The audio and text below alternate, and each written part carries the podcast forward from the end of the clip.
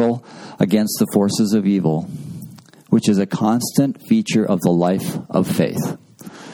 So if you claim a life of faith, this will be a constant part of it. It's just it's we've signed up for battle.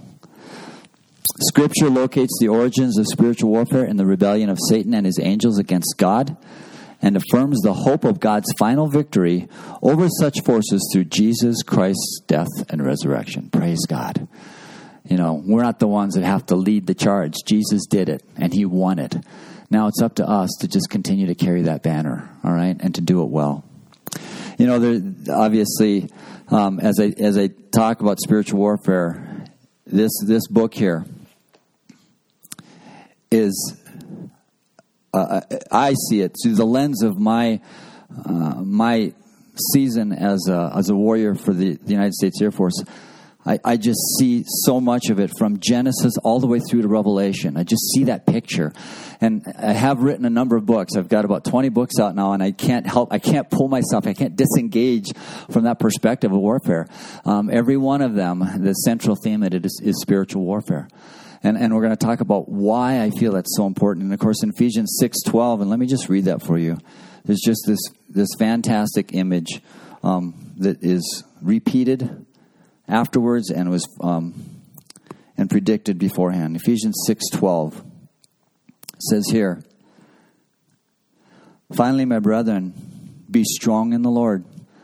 You know what that means? That means you get to choose. You can choose to be strong. It's not something you just born or work into. It's a choice. Be strong in the Lord and in the power of His might, not yours, His might. Put on the whole armor of God that you may be able to stand against the wiles of the devil. For we do not wrestle against flesh and blood, but against principalities, against powers, against rulers of the darkness of this age, against spiritual hosts of wickedness in heavenly places. All of these things you can't see. We get so occupied with our next vacation or how it's impacting our futures. And so, um, and then it goes on, therefore, all right, he's, he's painted this quick picture. Boom, man, what a master of words here. Um, therefore, take on the whole armor of God that you may be able to withstand in the evil day. Folks, I think we live in an evil day. And having done all, he, he tells you again, to stand. When you go to battle, the worst thing that can happen for, for you is to fall down and to be on your back. Death comes quickly. It's all about standing and having that stance of readiness, being ready with your feet solidly planted, with a decision to be courageous and to have on that armor ready to take on the battle. I mean, that's a, just a dramatic picture. If you really read that through, it's just, wow, this is incredible. And that reaches forth 2,000 years into the future to you and me today. You and, you and I today have to do this, or we will not stand. And um, we're going to talk a little bit about what it means, what is at risk if we don't understand this. And you don't have to look very far to know the impact that this is having on families and marriages across the country, across the world. Now, I, am going to also say that um,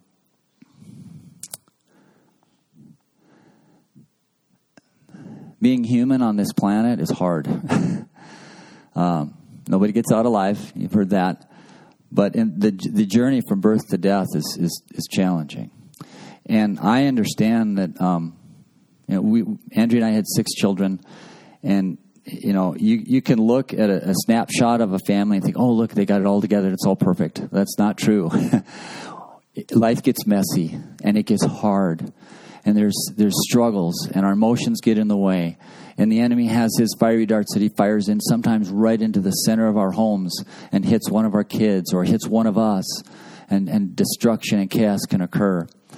And, and that's when you have just got to hang on to, to the Lord Jesus Christ, all right? Because He has already won that battle. But I, I also understand, I, I, share this because I, am we're going to talk about a lot of different things that are facing the uh, families today. And I know that there's a lot of hurt out there. All right, no matter who I've talked to, I've been talking for, for 20 years. Um, it doesn't matter where I go or what what the audience is. There's a lot of pain, and I just want you to know I understand that We have experienced it. We are experiencing it.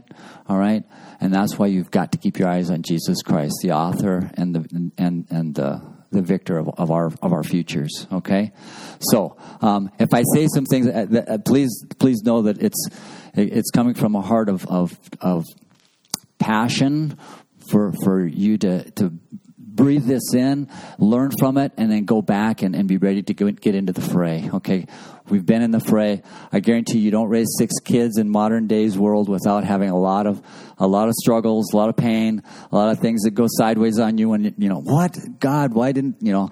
Um, so just know that we've been there. We've been in the trenches with you, and and in, in, and still are. So. Um, all right. So, all right. Let's talk. Uh, let's let's move on here a little bit. Um,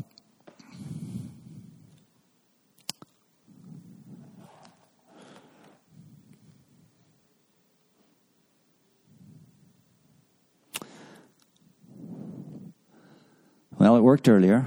Can you help me, Luke? Just advance it one. So, the war for the family is it real? And and uh, absolutely, it is real. Um, when we talk about spiritual warfare for the family, the battles are against individuals. The battles that will come are against marriages, against families and children. They're against churches. They're against communities. And they're against nations. And boy, can we see that today. Uh, there are many different fronts on which these battles are waged. They're, they're waged on the political front. And here, just a couple days after an election, we can see that. Um, they're, they're waged on the educational front, which wars, uh, those wars, those fronts are for the minds of our children, our next generation. They're waged on the social fronts, economic fronts, psychological, um, and emotional fronts, and even on the physical front. Even our physical bodies can often be subject to this unseen spiritual battle that's going on.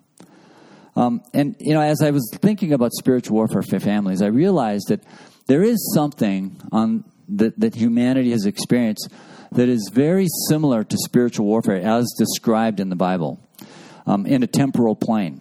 And you know what it is?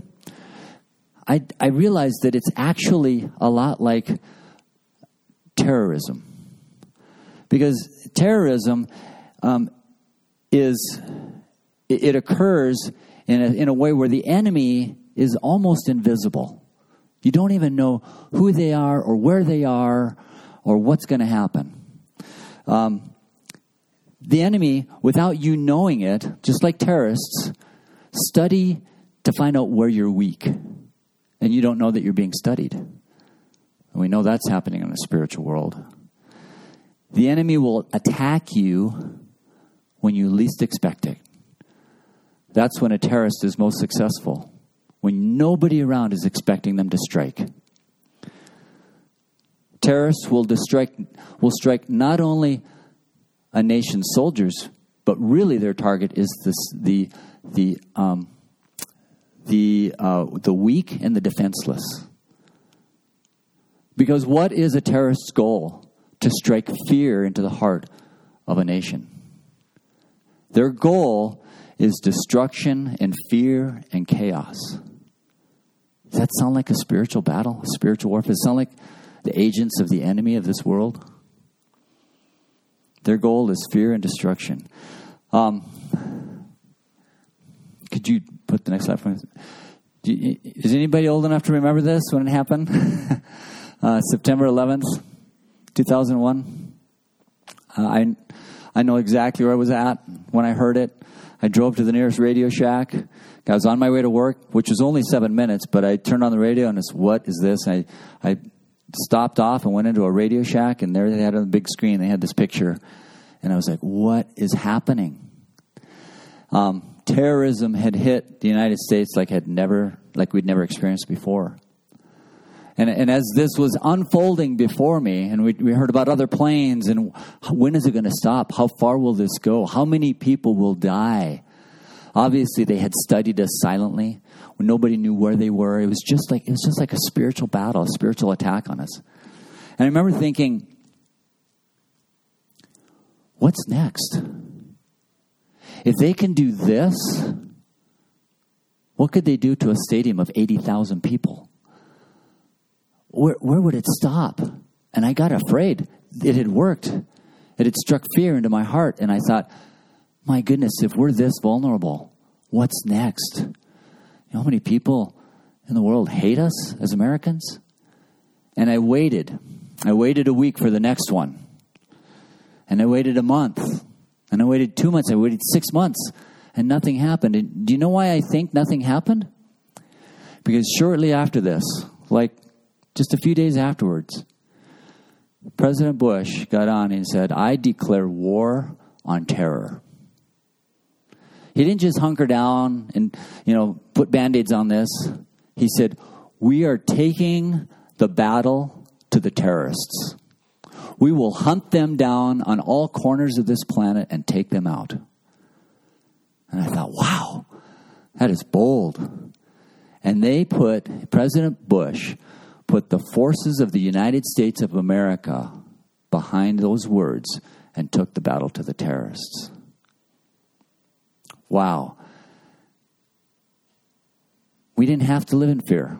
We needed to put on our armor and go get after it. Guys, as Christians, as believers, when the terrorists strike, when the spiritual warriors hit us, we need not to shrink back from this. We need to put on our armor and get into the battle. We need to declare war on the enemies of God. Jesus did it first. He did it first and he did it on the cross. It says he made a public show of his victory. And that's that's our call.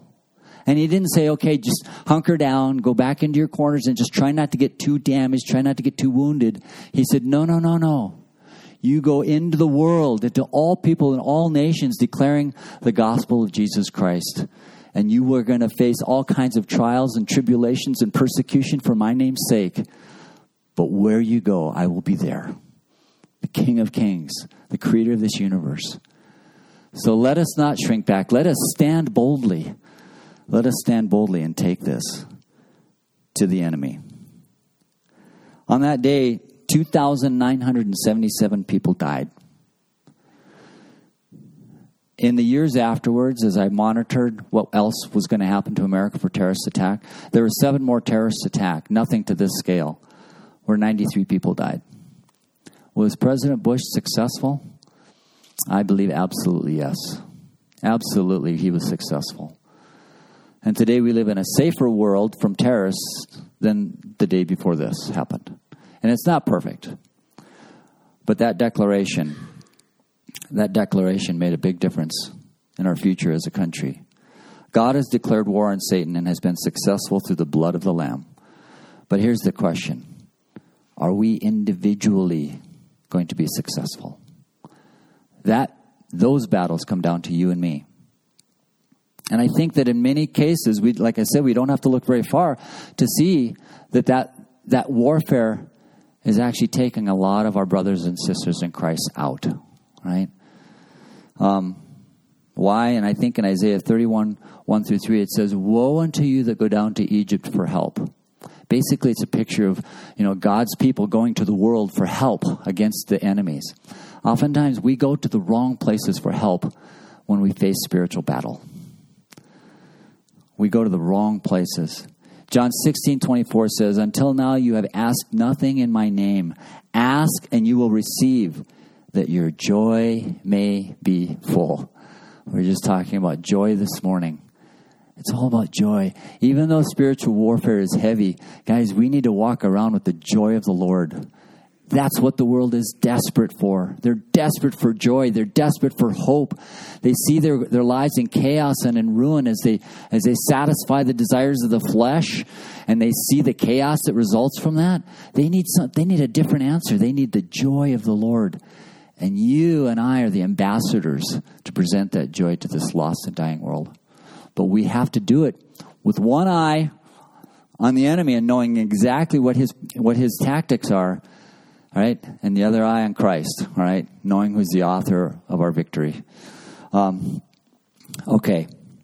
So I, I personally, as I've analyzed this in, in the years of raising my children, I, I remember waking up one morning, um, Saturday morning, I wake up because I hear you know, the chaos. Those little kids, they don't care if it's Saturday night, Saturday or not, right? They're not sleeping in.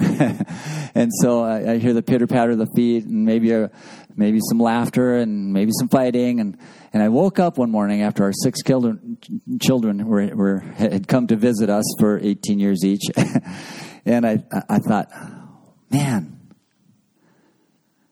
my actions as the spiritual leader of this home will absolutely determine the future of each of these kids. And I was, I'm not a fearful guy. I, I, can fly upside down, a few hundred feet off the ground, crossing a mountain pass, and not be afraid. But that morning I got scared because their futures were dependent upon my actions and whether or not I was going to be obedient to God and my, and my call to be a godly man for my family. And it frightened me. Um, and I realized I need to take this to heart, and I'd better be serious, and I'd better do it right. And so um, I, have come to the conclusion that, that we have a training dilemma in our homes as believers.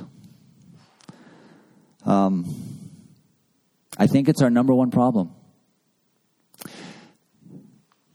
I spent nine, eight, nine years in the, in the Air Force um, on two different careers. Um, the military spent a lot of money training me. They say that an F 16 pilot in that day it cost a million dollars to train.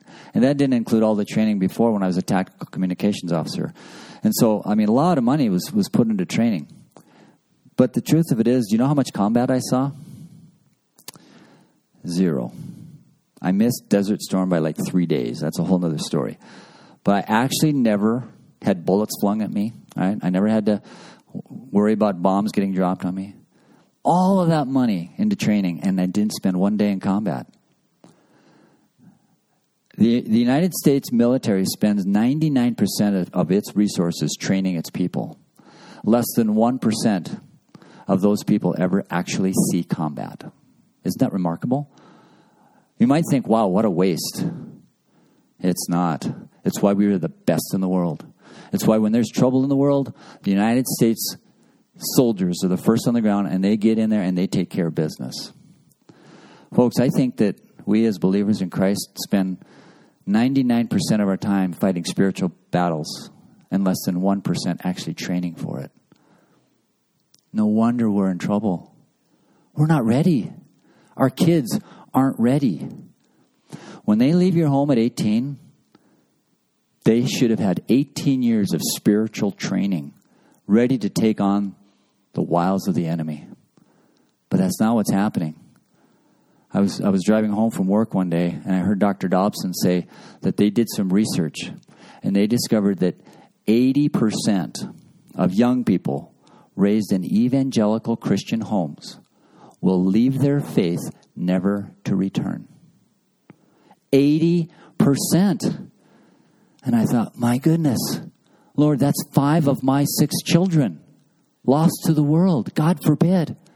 How do you stop the bleeding? And I thought, there is no military organization that could sustain that kind of uh, sustain that kind of attrition. There is no company that can take that. There is no there's nobody can take an 80% loss. Is it any wonder what is happening to the moral fabric of America when 80% of our Christian young people are leaving their faith never to return. And I heard that statistic again from a different organization. And I came home and I said, honey, I've heard this again. This just can't be true. And we thought, well, I'll tell you what, we've been in our church for, for 18 years. Let's just do our own little non scientific study. We've seen youth come through our church for 18 years. Let's just kind of do a little evaluation. It's not going to be perfect, and see where the youth where they had land. And we started. We and I think we went ended up going through about forty kids that had come through. And you know what? We we finished that up with our mouths hanging open. Over seventy percent of them had completely walked away from God. And this was a Bible believing Baptist church. I had served as a youth pastor. My best friend served uh, as a, not a youth pastor, but as a youth leader. My best friend served as a youth leader. We poured all of our passion into it, and 70% of them went the way of the world. It's real. It's actually happening. It's happening right now, today, in our Christian families and in our churches. Guys, we have got to stop the bleeding. We're not going to we're, we're not going to make a difference in this world. And I think that it has everything to do everything to do with the kind of training. Um, next slide, please, Luke. You must train your children for the reality of the spiritual battles that they are going to face. It said right in Ephesians, we don't war against flesh and blood. When your your your son and daughter, your son and son and your son-in-law and your daughter are having a fight and things are going bad and it's, and they're about ready to get divorced, they're not fighting each other. They're not fighting the draw of, of peers. They're fighting Satan, the enemy of God. It is a spiritual battle, and the enemy is doing everything he can to destroy them. When a child goes sideways in rebellion, you don't fight your child. The child's not fighting you. You're fighting the enemy of God. It is a spiritual battle. You don't win those battles with temporal fixes. You win them with spiritual fixes. You don't go to Egypt to fix those things. You go to the author of and the creator of the universe. And so we have to give our kids a, a spiritual mindset of this spiritual battle that they're going to engage in full force when they walk outside your home. And I tell young people, I often I got a chance to speak to a number of different youth groups. And like, guys, you need to understand something. When you're raised in a Christian home, you've got this this umbrella of spiritual protection that your parents are, have over you. But the moment you step outside that, the enemy is just waiting for you. It is no longer there. It's, it's you and him, all right? And there's no buffer, all right? You better be ready. You better have your armor on and you better have your sword in place and you better be standing. you better be standing and not laying down. Okay? Because he's coming. And that's not something to be afraid of. You know, uh, and I'll talk about this in the men's group a little bit too. So, um, I'm getting a little bit off track here. Next slide, please. And I know I'm running out of time. You know, when it, when you talk about spiritual battle, spiritual warfare, there are combatants and there are non-combatants. Do you realize that? You know, think about think about when Nazi Germany went into to, to Poland or France, right? Um, you know, there there were there were combatants and there were non-combatants, right? And the non-combatants, they oftentimes, you know, they don't they don't want this happening, right? In fact, you imagine a, a, a guy in France, you know, maybe a baker. He's like, "Oh, here comes the Nazis. Well, I'm just going to pretend this isn't going to involve me. I'm just going to do my thing, right?" Didn't happen that way. And here's the thing whether they understand it or not, right, they are in war. Every single human being on this planet is in a spiritual battle. Every single one of us. You don't get to choose it. It was chosen for us when the enemy rebelled against God thousands of years ago, right? You can't just ignore it. And so, um, you and I, as believers in Christ, understanding this, right, we have an obligation. Do you know why? Because we're the combatants. why are there combatants in, in battle? They are there to protect the non combatants. Our United States military forces are in place so that you and I, in our civilian lives, are protected. That's why they do what they do. They're the ones that carry the M16s and the fly the fighters, right? They're the SEAL teams that go to the remote places of the world. They're doing it so you and I can live in safety and freedom. Aren't you grateful for them? Oh, I sure am. Here in Veterans Day, it's a perfect, perfect segue, right? um, but the parallel between that and sp- the spiritual combatants and non-combatants is, is so similar. And so there's so many Christians who are combatants walking around that don't think that they are or don't understand what their obligation and their role in this is. Who are the combatants? Um, they are angels and demons. Um, the angels are ancient, holy, and powerful. The demons are ancient, ruthless, and powerful. And then there are saints and there are reprobates, as the Bible calls them. Um, the saints are, are people that have the Spirit of God dwelling inside them. You've been called into battle. But there are reprobates, as it says in Romans 1 20 to 32, who are purposefully out to do the work of the enemy of God, who are purposefully out to propel forward the works of Satan. Who are the non combatants? They are the unsaved, the unaware, and the untrained. Can you imagine if uh, um, there was some skirmish um, over in some corner of the world and you got a phone call one day and the president says, Hey, uh, we need some help um, over in Bolivia. Uh, I need you to, to, to get in a plane and come here and we're going to send you in there. whoa, whoa, whoa, what? Untrained, right? Unprepared, right? There's, that just would never happen, all right? No, you, you send in, you send to the prepared. Um, there are all kinds of ex- examples of this in Scripture, from Noah and the destruction of the world to Jesus' birth, ministry, and death. Um, and there, there's examples of this happening right around us. And ultimately, I think the real goal of the enemy is to wipe out the children. Before they're born, after they're born, before they reach an age in which they can be effective for God. It is the children. Wow, there's a war being waged for children. What are the tactics of the enemy? The tactics for winning spiritual warfare? Well, first of all, um, there we go. Everybody take a breath. Take a breath. good, good. Those long faces are smiling. I'll take a breath too, okay, because it gets a little heavy, I understand. Unfortunately, so I picked this. I picked this because these are like Springer Spaniels, and we had a Springer Spaniel, but she died, and even these guys look sad. So, uh, no. Anyway, you're laughing and smiling, so it was successful. I'm happy about that. Um, let's turn the corner now. All right. So, so hopefully, I've, I've talked enough to get you convinced that there's actually something called a spiritual war going on, right? And it's, it's for the souls of humanity. And, and, and there's nothing more precious to God than the soul of a person, right? And there's nothing that, an, that the enemy wants more than to take that soul to hell with him, okay? So that's what's at stake. That's the balance that's, that's happening here. Um, so, now what we're going to do is we're going to turn the corner here and we're going to talk about what can we do all right so we understand this is this is a thing right? What are we going to do? What are the tactics for winning spiritual warfare for your family?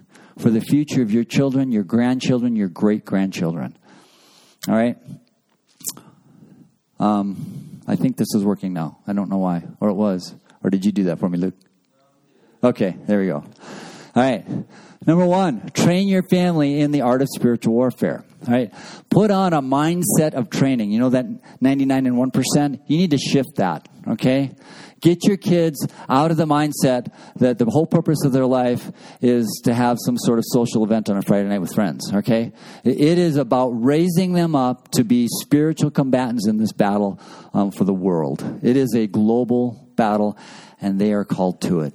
Um, be victorious in the internal battle so that they can win the external battle. Um, one of the techniques I found helpful for this, first and foremost, when they're ready at age appropriateness, is to help them understand the battle within every single person between the spirit and the flesh.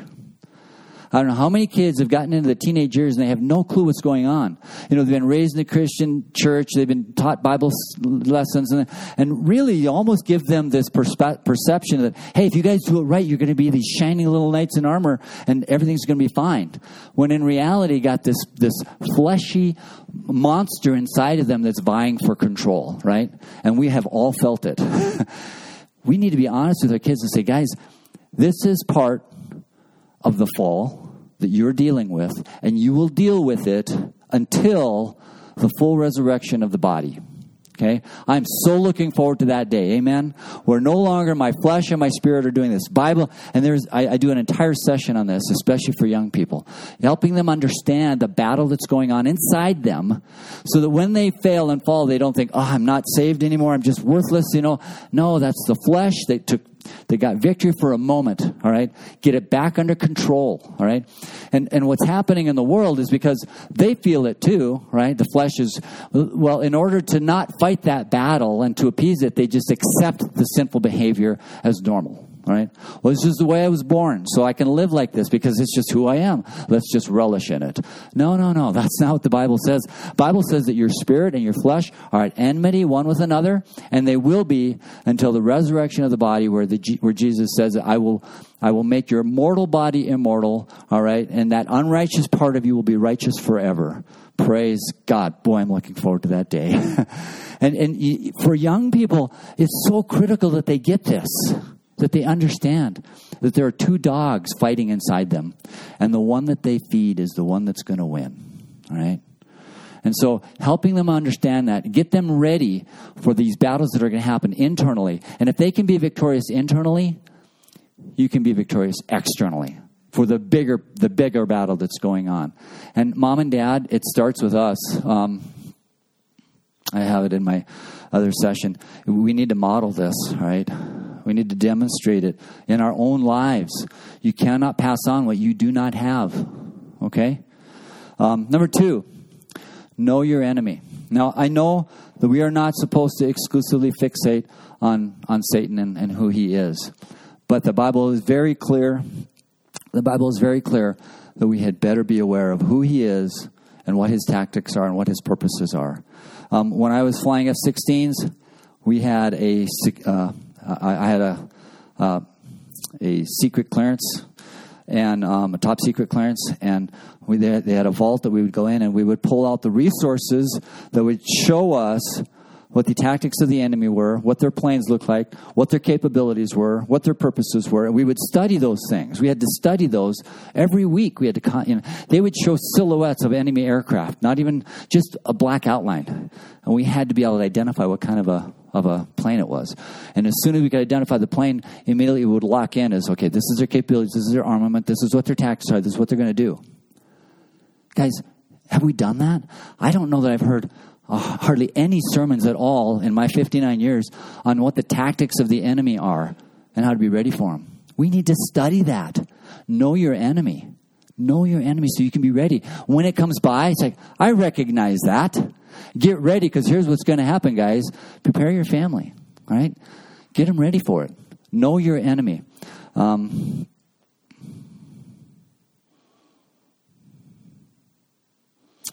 evaluate your armor.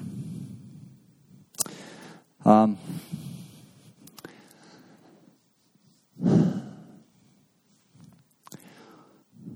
one of the, oftentimes, I, I, like to imagine myself as a father. Anytime in, in our home, when I'm walking by my kids, I have this this spiritual radar on top of my head, scanning them. All right, um, and, and and being ready and, and praying, Lord, speak to me through your Spirit about the condition of the spirit of my children.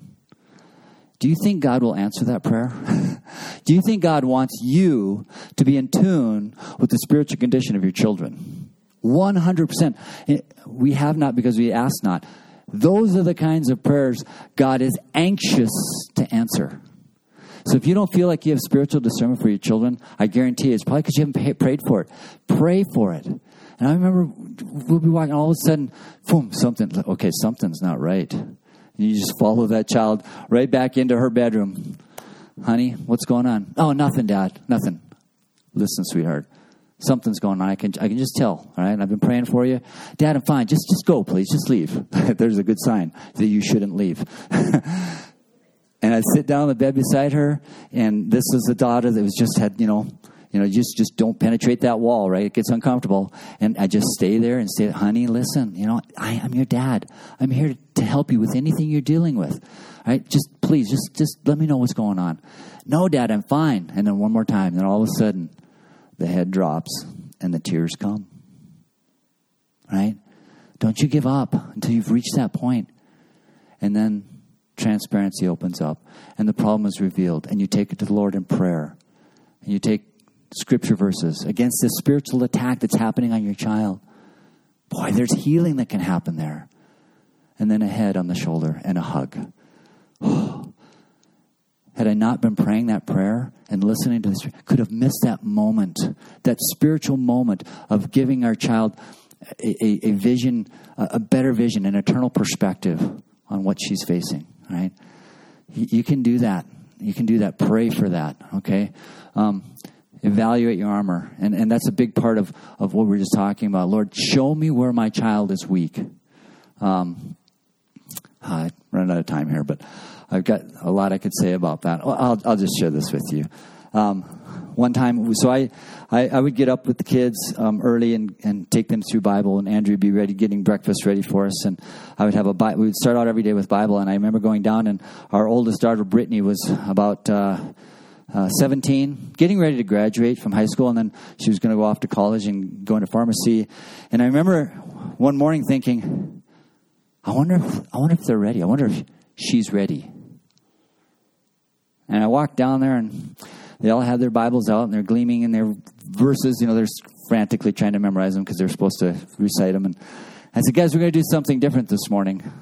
Um, I'm going to ask you a few questions. So, put your Bible cards away. And, and uh, so they sit there and they look at me. This was just with the older three, maybe four kids. And um, I said, I got to ask you a question. How do you know, first of all, you're reading all these Bible verses, how do you know they're even true? I mean, well, because well, they're in the Bible and I said, well, yeah, but men wrote them, right? Yeah, but the Bible says that the Holy Spirit inspired them. I said, what? Prove the Holy Spirit to me. Like, well, the Bible says, said, that's circular reasoning. You can't prove one by the other. How do you know God even exists? And every time they gave me their pat Sunday school answer, I just drove it in harder and harder and harder. Until after about 10 minutes, the most remarkable thing happened. My four shining little knights looked up at me with big eyes, and they were afraid. And finally, Brittany, our oldest, said, Dad, stop. I said, Why, Brittany? And she said, You're scaring us. I said, I, I, this, this kind of stunned me. And I said, Guys, listen, you know I love Jesus. You know I believe the Bible is true, right? You know I love you. You're sitting in the comfort of our home, and I've thrown a few questions at you, and you're afraid? What do you think is going to happen when an antagonistic, atheistic college professor stands up there with your future in his hands and ridicules you for your faith? How, you, how afraid are you going to be then? I said, Listen, Let's go back through every question that I asked you, and let's give you solid biblical, scientific, logical answers that you can be ready for. So that when that day comes, because it is going to come, you're ready. Okay? And first, let's talk about when you should and shouldn't defend, because Jesus has some words on that too. Do not cast your pearls before the swine. So let's talk about this. Let's prepare yourselves for these situations. And you know what? It's about a year later, Brittany was in her biology class, a very critical class for her to press on with her pharmacy program. And a university professor got up there and said, If you have any sort of faith in a God, you don't belong in this classroom. I expect you to just get up and walk out right now because there's no place for God in science. And so our daughter sat there and said, I recognize this. I've been trained for this. this is not the first time she, she faced this. And so she sat there, quiet, and she took her notes and she went through the course and she regurgitated the stuff that they gave her. And at the end of the class, when it was time for teacher evaluations, she went home the day before and she wrote out everything she was going to write on that form. and she came back and she pulled that out and she wrote that thing. She wrote down everything. She said, I expected when I took biology class at North, North Dakota State University to learn about evolution. I expected to regurgitate that. I expected to, to, to study all of the things that the scientific community in regard to evolution. But I didn't expect for somebody to tell me that I had no business being in this field simply because I believed in God. That is uncalled for, it is unprofessional, and I don't deserve that, and I shouldn't have to pay for it. And I don't know if that was really the reason, but that professor never taught that class ever again. Brittany's uh, dean of pharmacy was a born again Christian, and I think she probably had something to do with that. And so you got if your children aren't ready for those kind of situations, I call them spiritual emergencies they're going to crash and burn. But if they've seen it, if they know it, if they've been trained for it, they'll be able to take that fight. That was a spiritual battle that day that she faced. The enemy wanted to take her down. And I don't know how many other kids out there that he did take down. Maybe one of those 80%. I knew one thing. I was going to do my absolute best. I was going to give everything I had to not lose one of my six to the world. Whatever it took, whatever it required, I was all in. And I know that here you are sitting here this morning, Saturday morning, giving of your time. It tells me where your heart is at. I know that's your heart. You're one of the the the, the, the five the fifth set of parents, right? That understands this for your children's sake, for your grandchildren's sake. A legacy of of faith in your family. All right, I'm going to go through the rest of these really quickly. Um, evaluate your embrace the fight. Um, anybody seen Passion of the Christ? Anybody seen that? You don't actually see it; you experience it. Andrea and I went there. We bought. I, I foolishly bought a bag of popcorn, and and two hours later, the thing was literally still sitting there. I hadn't moved my hand, and not one kernel was eaten. I was like, I think we just threw it away. It's like, wow. Um, but there's this scene in there where uh, uh, where Jesus is is been beaten and and and and whipped and he's he's they put that rugged cross on his shoulder and the thieves are next to him right? And and what does he do? He takes that and he, hugs that cross. You remember that scene? He hugs that rugged cross bleeding and bruised and the thief says what are you doing? They're going to kill you with that. But jesus embraced the cross because he knew what it was going to mean for you and me. He knew that his his embracing that battle, that sacrifice, was going to determine the future of millions. Guys, sometimes the cross you have to bear is hard. Parenting is a cross to bear. It is hard. It's the hardest thing I've ever done. Even compared to flying 16s, it is the hardest thing I've ever done. And, and you just need to embrace this battle.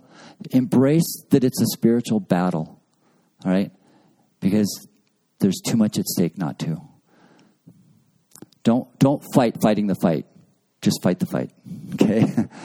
um, never fight alone. Uh, in, combat, we never send people in, in by themselves. We always flew in ships of two or four or forty. You never fly, you never fly in by yourself. All right, you've got to have somebody with you. All right, you need to have a Jonathan, right? You, you know, Jonathan, David had Jonathan, and Jonathan had David, right? Their souls were knit together. You do battle together, right? And and the Bible has a lot to say about that, right? Two is better than one. Um, pray. Lay down a suppressing cover of prayer.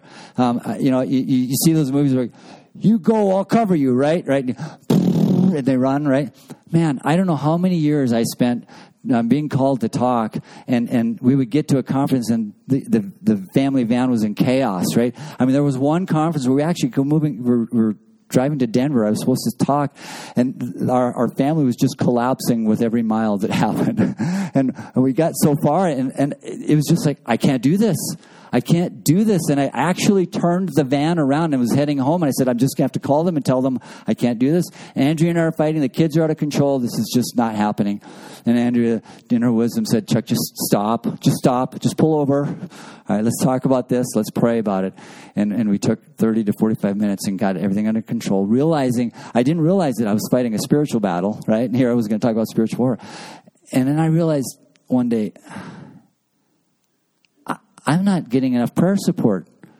When I go and talk, there's going to be spiritual battle. The enemy's not going to want me to do this and he's going to attack me where I'm weakest, which is my relationship with my wife or a child or whatever it may be.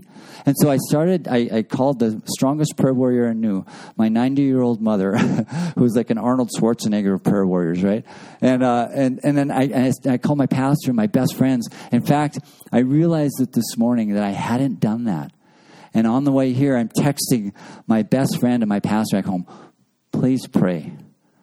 I'm, I'm supposed to go speak. And I realized my mom just died a year ago. And so I didn't have that. I told Andrea just a couple days ago, I feel uncovered. My mom's not praying for us.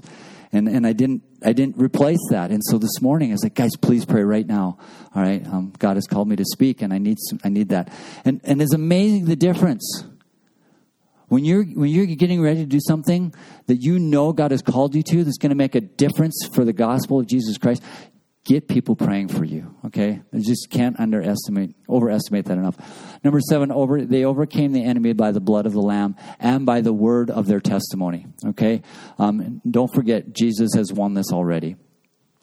Um, number eight, never give up. All right, uh, never surrender. um, that is a principle from Genesis to Revelation. All right, the enemy doesn't win when you fall down. He wins when you quit. A righteous man falls down seven times and he gets up seven times.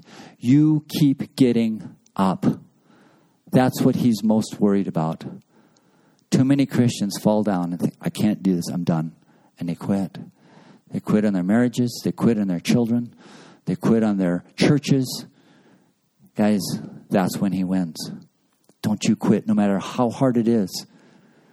You know, and our, our special forces guys, those SEALs and those, and those special ops guys, their training over and over and over again is don't you quit. You think you're at your end, you still got 20% left. Go give that. And when you think that's given, give another 20%. You don't quit. Guys, you keep giving no matter what you think it's going to cost you, no matter how painful it is. Don't give up on the things that God tells you not to give up on, okay? Obviously, there's things we should be giving up. but the things of God, you don't ever give up. All right? And then uh, finally, remember who you are in Christ, and we'll finish with this, all right? And all of the intensity of spiritual warfare, you have to remember this right here. This is this is who we are, but this is who we are in Christ. Okay, um, who are we in Christ? The Bible says this is what the Bible defines you as and your children as the professed faith in Christ. More than conquerors. You are justified by grace. You are not condemned, even though we condemn ourselves. You are filled with the same spirit that raised Jesus from the dead. There is nothing more powerful than that. All right? You are inseparable from God's love. The Bible says you are wise, you are righteous, you are sanctified, and you are redeemed. The enemy cannot take that from you All right? Our, we have mortal bodies that can be enlivened by the Spirit of God. Anybody experience that? That's incredible. You are anointed. You are sealed. You are triumphant.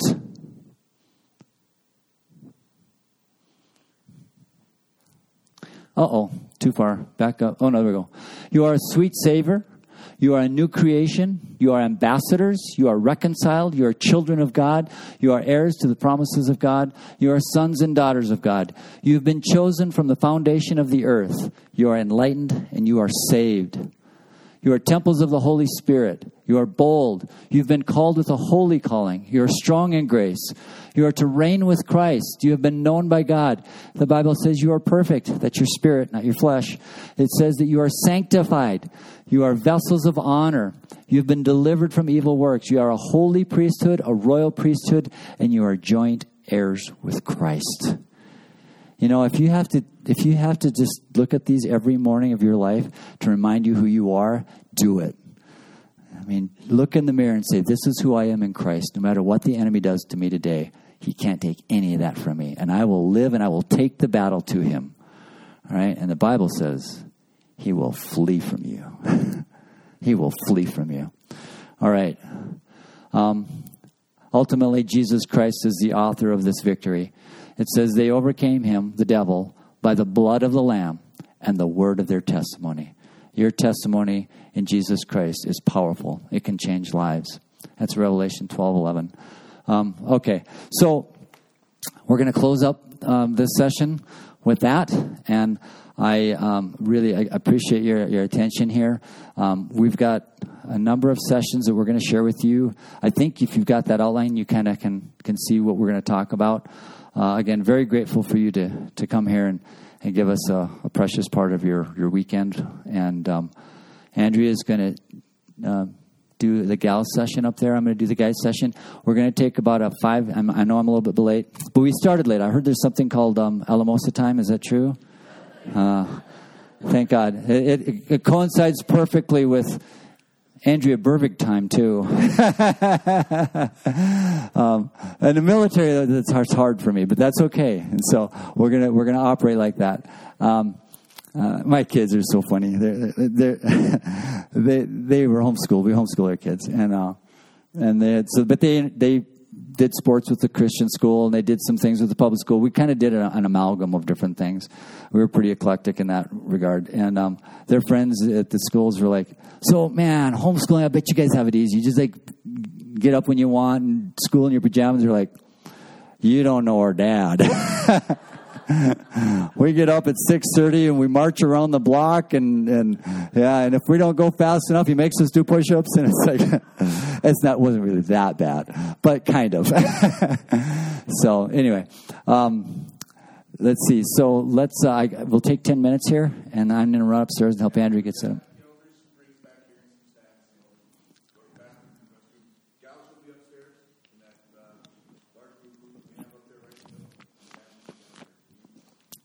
All right. Thank you, guys.